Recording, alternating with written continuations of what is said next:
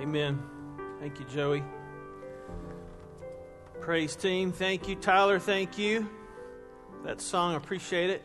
Thank you, Robbie, for uh, causing Joey some pain early on. I'm glad that you are here. If you have your Bible, I want you to open up to Mark chapter 7. Mark chapter 7. If you're visiting, we've been uh, going through and will continue to over the next few weeks, going through the book of Mark and learning about the life of Jesus. And um, this morning we're going to continue that study, Mark chapter 7, as we talk about foundations for living. Uh, you know me well enough by now to know uh, that I'm transparent, honest with you guys. I have struggled over the last couple weeks, and our Wednesday night, uh, Wednesday afternoon, Wednesday morning Bible study team knows this because I shared this with them this this past week. Um, I don't want to do it this morning because I'm still praying through it, but I, I, think the Lord may be challenging our church to step up to the next level. And the next level when it comes to prayer, and possibly, at least for me, uh, as one of the pastors here, uh, we'll see if, as I continue to pray, if He wants our church to do it, but even to the level of fasting. That may be something you've never practiced before. Uh, I can tell you I haven't practiced it a lot. But you see what is going on in our world, as Joey said, and even as, as Toby shared briefly this morning. You see the chaos and confusion in our world. And if there's not a time to pray and fast right now, I don't know when the time is. Because it looks like the car has gone over the cliff and we are headed toward the bottom of the valley, and only the truth of God and uh, the power of God really will save us. So I'll keep you posted on uh, that as I continue to pray. I would ask that you pray for me. Uh, having said that, though, you look about what's going on in our world, and maybe the question comes to you, as Joey didn't even know necessarily what I was going to say to get going this morning. But maybe the question for you and I this morning is what is our foundation? Is it a firm foundation? Or is it a shaky foundation? As I was driving in this morning listening to Christian radio, the, one of the guys that was talking made the comment you look at what's going on in our world, and then you even look at what's going on at the church. And you would think, based on our response, on some of our responses, that we're a part of a shakable kingdom, and yet the Word of God says we're a part of an unshakable kingdom.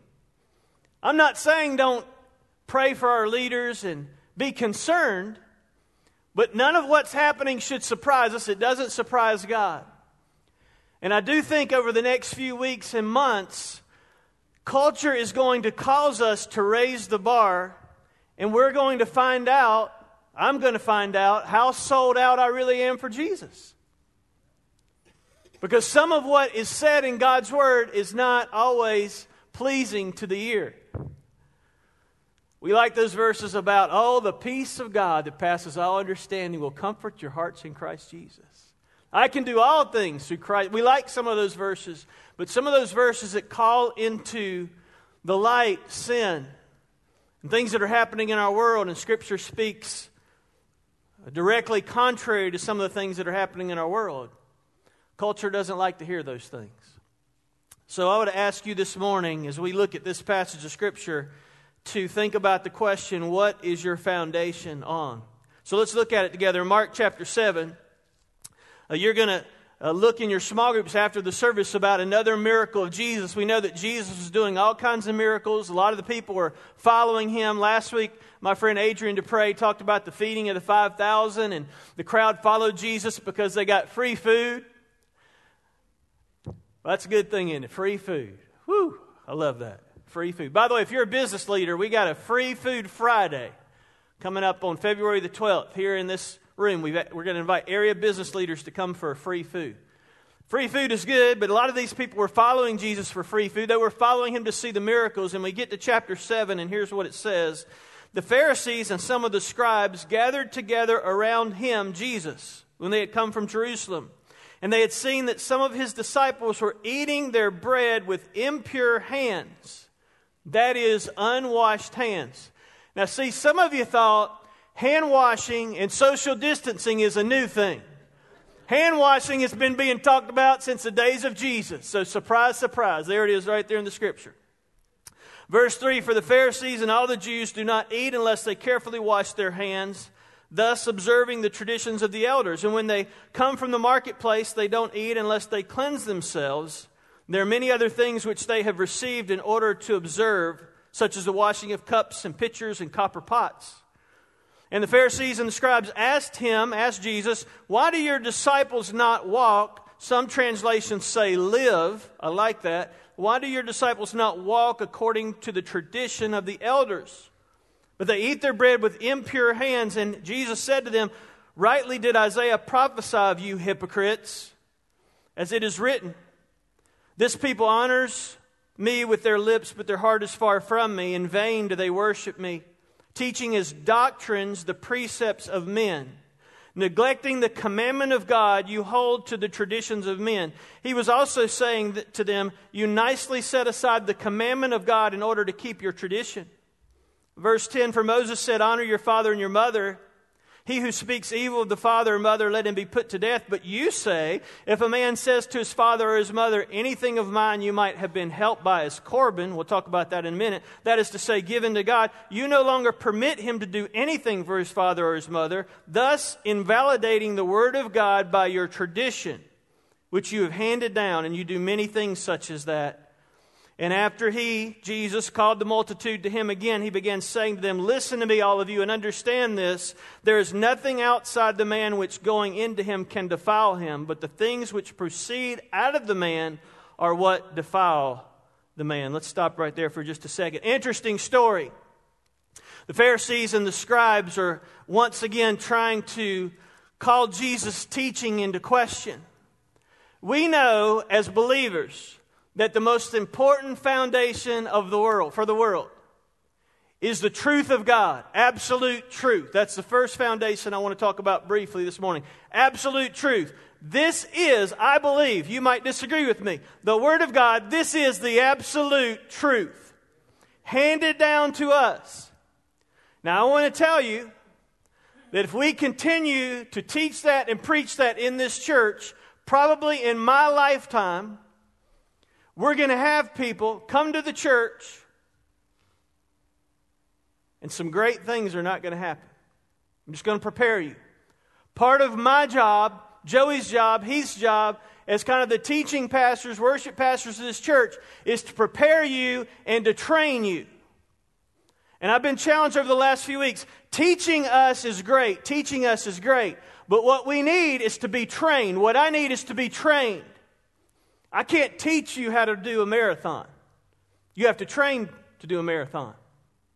I can't teach you all the things about being a disciple. We have to train how to be a disciple. We have to train to be in the army of the Lord. And I believe in the next weeks and months and years, the church of God, the church of Jesus, needs to be who God's called us to be, and that is to be the army of the Lord. I'm not talking about in a radical sense. I'm not talking about not speaking the truth with love. I'm talking about preparing ourselves as men and women, soldiers in God's army, because culture is going to push against the things that we call absolute truth. They're already doing it. They're already doing it. They're going to say, well, that's your truth. I have my truth. Well, then there's no truth. If you have a truth and I have a truth, and we can come up with our own truth, then there's really no hardcore truth. I believe this is the truth right here the absolute truth of God's Word. And this is what we have to lean on. This is what we have to build our lives on, our faith on, our families on, our future on. And the Bible tells us all throughout the Scripture, especially the book of James, if we don't believe the truth, we'll be tossed to and fro like a ship on the ocean. And we'll just go over here, and we'll go over here. And my dear friends, there are going to be churches in our community, and there already are, and in our nation, who are going to compromise the truth of God for what sounds good, what sounds popular, what gets people to show up, what puts money in the offering plate. It's tempting. But as long as I'm one of the pastors here, if we dwindle down to five people who believe Jesus is the way, the truth, of the life, and this is the Word of God, I guess we'll have five people. I don't think that's going to happen. I see God doing a work in our church, and I'm thankful for it. So, the absolute truth of God never changes. So, what we have here is we have this official delegation of rulers and leaders that have come to Jerusalem to really to kind of spy on Jesus. This happened back in Mark chapter 2. If you remember when the paralytic we talked about was lowered through the roof, there were the scribes and the Pharisees leaning into the window to watch and to listen. And when they heard Jesus say, Your faith has healed you then they started to call into question his teaching. They were just there basically to oversee and to try to find some way already the story of Jesus, which the book of Mark will be leading us to the cross and then the resurrection. Already we have in Mark chapter 2, now here in Mark chapter 7, this delegation of leaders who are trying to find fault with Jesus so that they can bring him to trial. Already, very beginning of his ministry. Shouldn't surprise us. They're evaluating his work. They've already made up their mind about Jesus. You say, why have they made up their mind? They've made up their mind because they're judging him not based on what the scriptures have said, because if they knew the scriptures, they would know that this is the promised Messiah of the world. But they're judging him based on what does Jesus say? Based on their, and this is the second foundation you can have, which may not be wise, they're basing it on religious tradition. Jesus says to them, they, they say to Jesus, rather, verse 5, Your disciples don't walk or live according to the traditions of the elders. They're calling into question what is happening with the disciples. And tradition, by the way, is not always bad, but it can be bad. There are some great traditions. On Christmas Day, usually at our house, or Christmas Eve, our family packs up the vehicle and we go down to the black and yellow building. And we walk in there, and there's the smell of hash browns and waffles being made. And amen, amen. We're getting spiritual now, aren't we? Waffle House, Waffle House. Praise the Lord. Let's just have a moment. Amen, amen. That's a great Christmas tradition for us. There's not all traditions are not necessarily bad. We have a tradition I, I've learned in my a little over a year here at Crossroads, we have some traditions in our church. We have a Christmas Eve candlelight service, great tradition. Not all traditions are bad. So, what's the deal with this tradition? Well, these, these Pharisees and the scribes begin to talk about Jesus and say, The problem with your disciples is here they are eating and they have not cleaned, they have not washed their hands. Now, I would vote for washing your hands before you eat. I, I, would vote for that if we had a vote. I would vote for if your hands are dirty to wash your hands. But they're not talking about washing their hands to get them clean. They're talking about washing their hands as some kind of ritual. Because the reality is, just washing their hands the way that they ritually washed their hands in that day really didn't get their hands clean. It was more of a, of a ritual that they would go through. And because the priest had practiced this, the Pharisees started going, Well, we need to practice that. If the priests are practicing that, we need to do that as well. And we need to start washing. And so, this hand washing that's being described is really just ceremonial hand washing. It's a lot like what we do, uh, Joey and Gretchen, uh, Lord willing, and Peyton's not here this morning, when we go to Malawi, Africa, Lord willing, you pray for us. There's some question just about what's going on with COVID and all that travel. Lord willing, if we go in March, we do the same thing. When we're in the villages, they will bring out a little pot and they'll bring out a little pitcher and you'll stick your hands over the pot and they'll take that pitcher and they'll pour that water. I have no idea where that water comes from. No idea. Don't ask. Don't want to know. But they will wash your hands and you'll kind of do this and you'll do this. And to them, guess what? You're clean. Not. But at least you went through the process of looking like you're clean. In the Dominican Republic, for those of us who went and came, came back uh, at, between Christmas and New Year, same thing. You're in the garbage dump. People there are thirsty. They find a dirty bottle over in the garbage. They pick it up. They come over to the clean water at the truck. They put a little bit of water in there. They rinse it around like this and they pour the water out. And to them, their dirty container is now clean. It's kind of the same thing that's going on right here. It's a ritual. And so the Pharisees and the scribes are saying, Jesus, what's the deal with your disciples? They haven't followed our little ritual of cleaning. And what they would do is, if you study this, is they would take the amount of water that would fill up about one and a half eggshells, And they would walk over above a bucket and they would pour this water over your hands and they would let it run down the hand. And they would kind of do this and they would take their fist and kind of clean. And then they pour it down this, and they take their fists and kind of clean, and then they hold their hands like this, and they pour the same amount on their hands and let it run back into the, into the pot. And ta da, my hands are clean. So it was a ritual that they went through. So they're picking on these disciples. They even had a, a, prayer, if you're interested. They even had a prayer that they would pray while they were going through this ritual to demonstrate that their hands were clean. It was a tradition. These washings were commanded by tradition, not by Scripture. And it was such a big deal. Listen, it was such a big deal. If you didn't do that, if you were the rabbi or the priest and you were caught and you didn't do that, then you were excommunicated from the church if you were caught not washing that way. Okay, you're out. I read stories this week of some of the rabbis that had scarcity of water. And if they had to choose between the ceremonial washing or drinking water to save their life, they would save the water for the ceremonial washing. There were stories of rabbis who have passed away because they had water there to drink, but they wouldn't do it because of this ritual. And they were celebrated as heroes for that great sacrifice of denying themselves this water for drinking and yet saving it, this ration of water to be used for ceremonial cleansing. Now, we, we read that in 2021 and we look back on that and we're like, those guys didn't have a lot of, you know, a lot of lights in the chandelier. Why would they do that? Why would they sacrifice water when they're about to die for this ritual that really was not important. It really was a ritual. Why would they do that? It's easy for us to look at these religious leaders and think that this whole culture was really ignorant. Maybe they were phony because they had such an emphasis on traditions like this. But what's the problem is we don't realize how subtly these things happen. Many rituals or traditions seem to be built on this unshakable logic. I mean, let's, let's walk through probably what they were thinking. Doesn't God want us to honor Him in everything that we do? Well, yeah. D- didn't God command the priest to wash their hands before serving Him? Well, of course. Shouldn't every faithful follower of God want to have the same devotion as the priest? Well, well, sure. Isn't every meal sacred to God? Doesn't God say, Who may ascend to the holy hill of the Lord, only one who has clean hands and a pure heart. So when you ask the questions that way, we all would go, well, yes, yes, yes, yes, yes.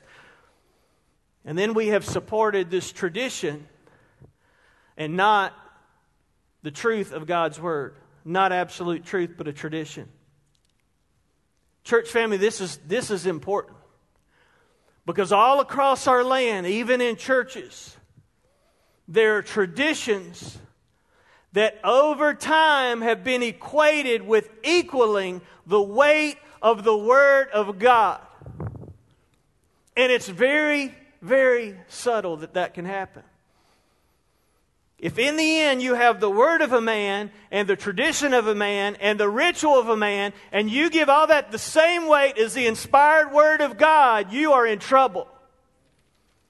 And be careful because, again, it's happening all over America in churches. Well, he's a pastor who led me to Jesus. He's been here for 50 years. He's the president of blah, blah, blah. Well, shouldn't he? We want to be as devoted as him. He does this, so that must be right. So, and the next thing we know, we're actually following tradition. We're not even following the truth of God's word. And what happens is we confuse what we do as a disciple with tradition and not what God's word teaches us. If we had a little test this morning and we had little things on there, some of which were tradition and some of which were truth in fact from God's Word, would we know the difference? Because our culture is very quick at helping us concede tradition to God's Word. What happens is, and what Jesus says to them in verse 6 is they begin to equate truth or equate tradition with truth, and Jesus says this to them Really? Did, uh, Isaiah prophesy of you hypocrites? That's some strong language from Jesus. In Bible days, when Jesus would use that word, and he uses it a number of occasions in his ministry when he's talking to people, hypocrites were almost like actors on the stage that would wear a mask. And he calls them hypocrites. Which mask are you wearing today? Basically, is what he's saying. We've got to be careful because we, we can do that in the church. There's a great tradition in most Baptist churches. Let me tell you what it is. We come in the door and people go, How you doing? I'm fine. I'm fine. That, that's kind of a tradition. Sometimes it's true that we're fine, and sometimes it's true that we're not fine. We get in the habit. And when we do that, we fail. So Jesus gives them the priority. He says to them in verse 8, neglecting the commandment of God, you hold to the traditions of men. And Jesus gives them an example. In, in, case they kind of missed it, he gives them an example. Here's how you have fallen to the tradition of man and not followed the scripture of God. The scripture of God says, honor your father and your mother as long as you both, as you live. Take care of your mom and dad. And what had happened in this culture was the scribes and the Pharisees and the religious people had convinced some of them with their oral, t- oral teaching, well, anything like that that you could give to support the work of the church, or you, should, you could give to support the work of God, you should give that to the church and support the work of God and let God take care of your mother and your father. That sounds kind of legitimate, maybe.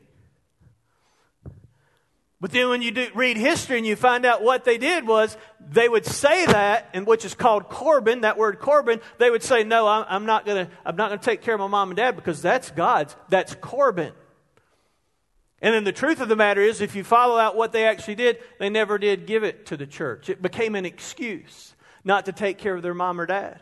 And Jesus is saying, Here you have supposedly followed in this tradition you're not going to give to your mom and dad, okay, you're going to just leave them for God to take care of, and you're going to give your, your finances to the church, but you're not even doing that.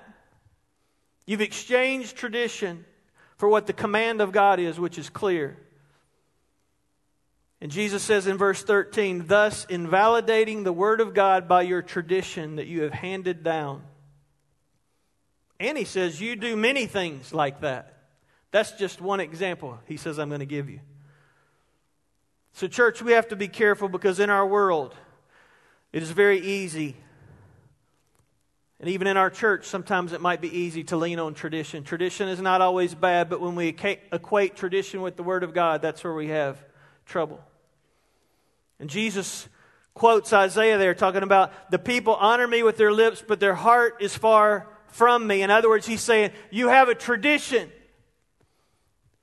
You're moving your lips traditionally, but you're not honoring God with your heart. You say, Jack, what, what might he be saying? He might be saying, You read your Bible, but your heart is far from me. You pray eloquently, but your heart is far from me. You come to church on Sunday, but your heart is far from me. You raise your hands in worship, but your heart is far from me. You go to a small group, but your heart is far from me.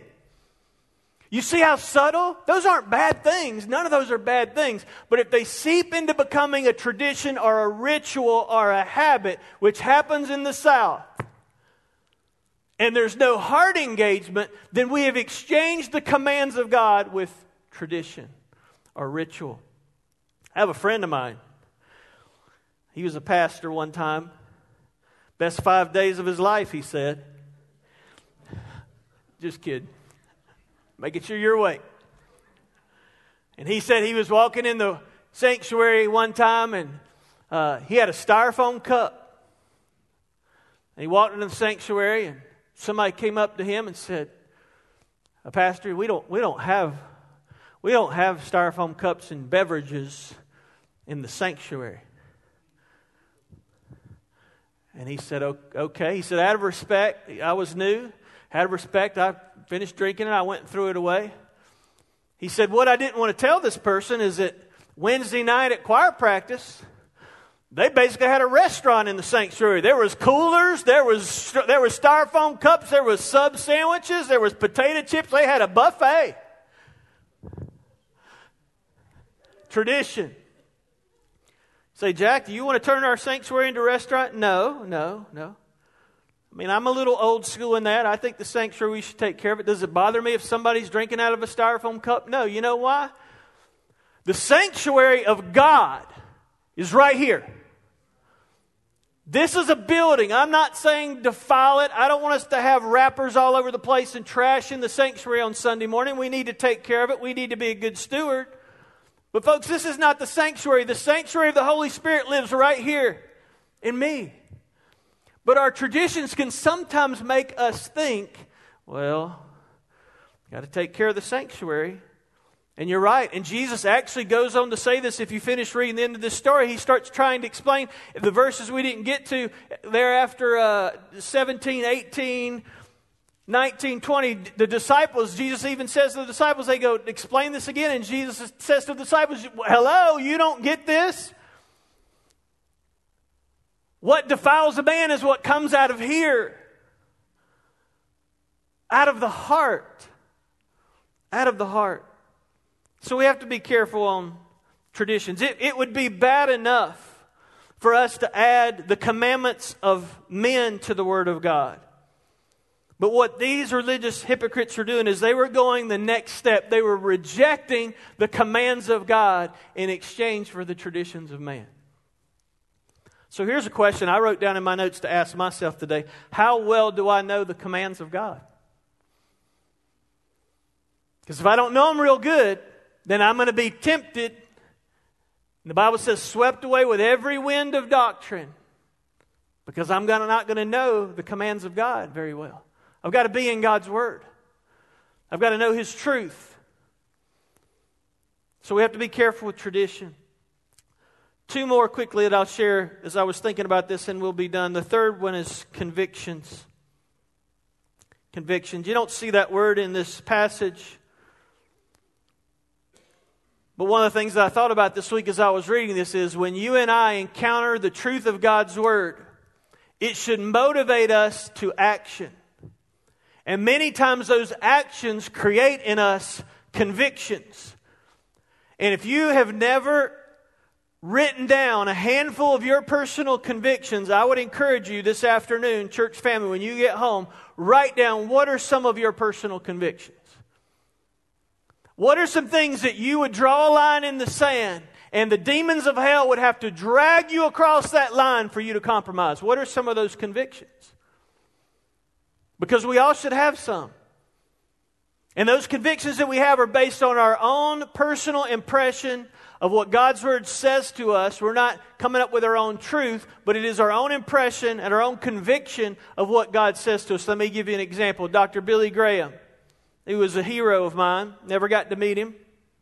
But I went to one of his crusades. Williams Brice Stadium, the best stadium with the best. I'm sorry. I'm sorry. Went, best, went there again. Best university. Sorry. I'm sorry. But I went to one of his crusades there in that stadium. 75, 80,000 people on that day. And I know from hearing him speak and reading some of his material in his autobiography, one of Billy Graham's personal convictions was that he would never get in an automobile with a female. He would never get into an elevator with just him and a female. Now, as a young 15 year old kid, when I went to that crusade, I thought, well, that's kind of stupid. And Billy Graham's been gone to be with the Lord for many years.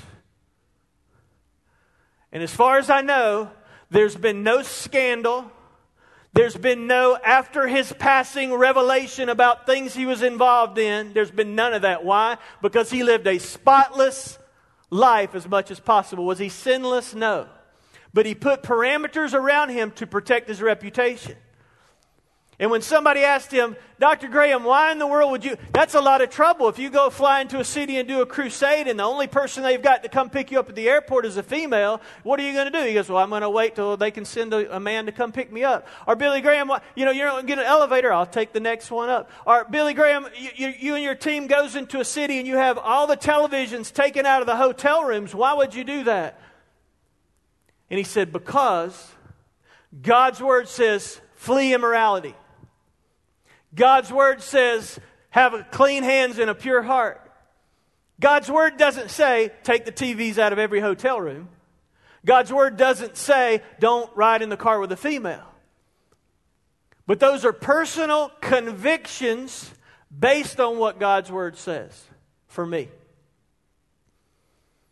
Smart man. Smart man. Our convictions, by the way, will back up what God's Word says. Billy Graham's convictions might not be your convictions. You may not feel that way, and that's okay, because God's Word's not clear about that. God's Word doesn't say don't get in the car with a female. But that's his personal conviction based on his time that he has spent with God. I hear some people use the word incorrectly. They'll say things like, Well, I'm really convicted that I don't need to share my faith. If your convictions go against the absolute truth of God's Word, guess who's wrong? And my friends, I, I, I, say this to you with love in my heart this morning to prepare us as a church for what is coming in culture and actually already has been around a long time. Maybe we're just now waking up to it. That there are people out in our world who don't know Jesus who will use words like that. Well, I'm personally convicted that this is the way I feel about myself today. Well, that's not what God's Word says. And if your convictions contradict God's Word, He's right and you're wrong. Here's the last one, and we'll wrap up. The last one is this another foundation people can stand on is personal preference. Personal preference. I think we all know what that one is personal preference. There are churches over the years who have imploded and exploded because of a debate on personal preferences. Thank God this is not one of those churches. Personal preferences is things like the color of the carpet or the kind of songs that we sing, worship choruses or hymns. Really? When this debate was going on in the 80s and 90s, and I was a 20, 30 year old age person, I would shake my head going, Really? You are complaining about how you're going to praise the creator of the world? You're debating, am I going to use hymns or worship choruses? And there are some churches that did it and exploded and imploded. This isn't going to be one of those churches. Personal preference on, you know, where we meet, the times that we meet, the places that we meet. Folks, those are all personal preferences. Even at our church that I love with all my heart, Crossroads, there are things that we do that if you ask the pastor, is this your personal preference? You know what I'd say? No, not really. And you know what? That's okay. There is no way that we can achieve making everyone's personal preference happen on a given Sunday. And if that's what you're waiting on, going to be waiting a long time. if that's what I'm waiting on, I'm going to be waiting a long time. Personal preference. It's okay to have personal preferences. There's some Mexican restaurants I like and some Mexican restaurants I don't like. It all comes down to the guacamole.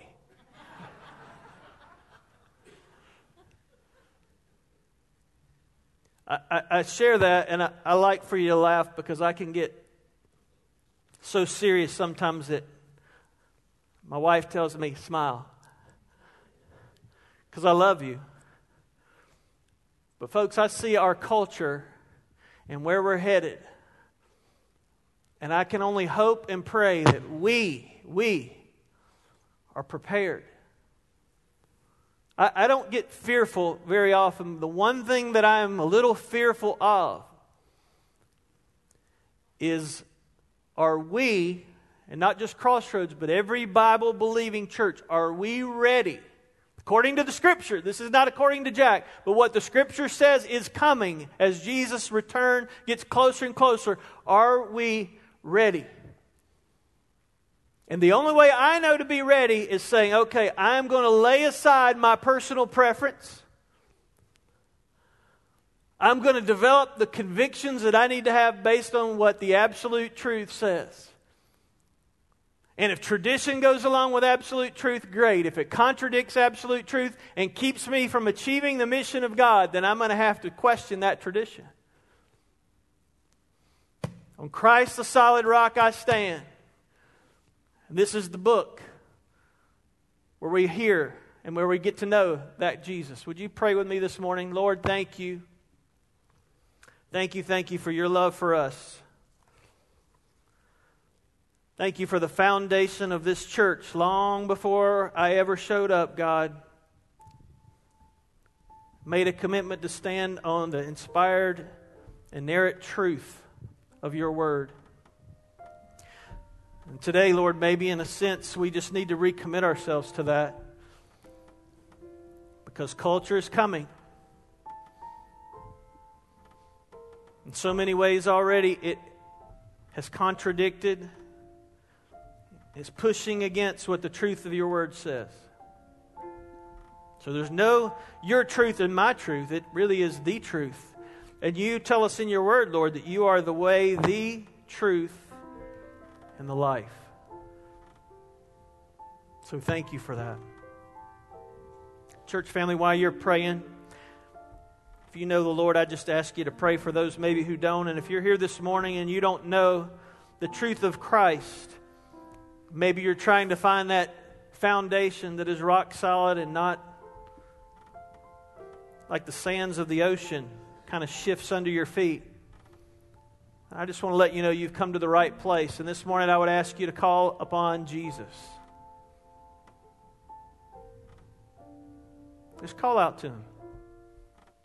Say, Lord, I, I need you to be my foundation. I confess to you that I'm trying to do this on my own. My ways aren't your ways. I'm a sinner, and you're the Savior. And I just call out to you right now and ask you to save me.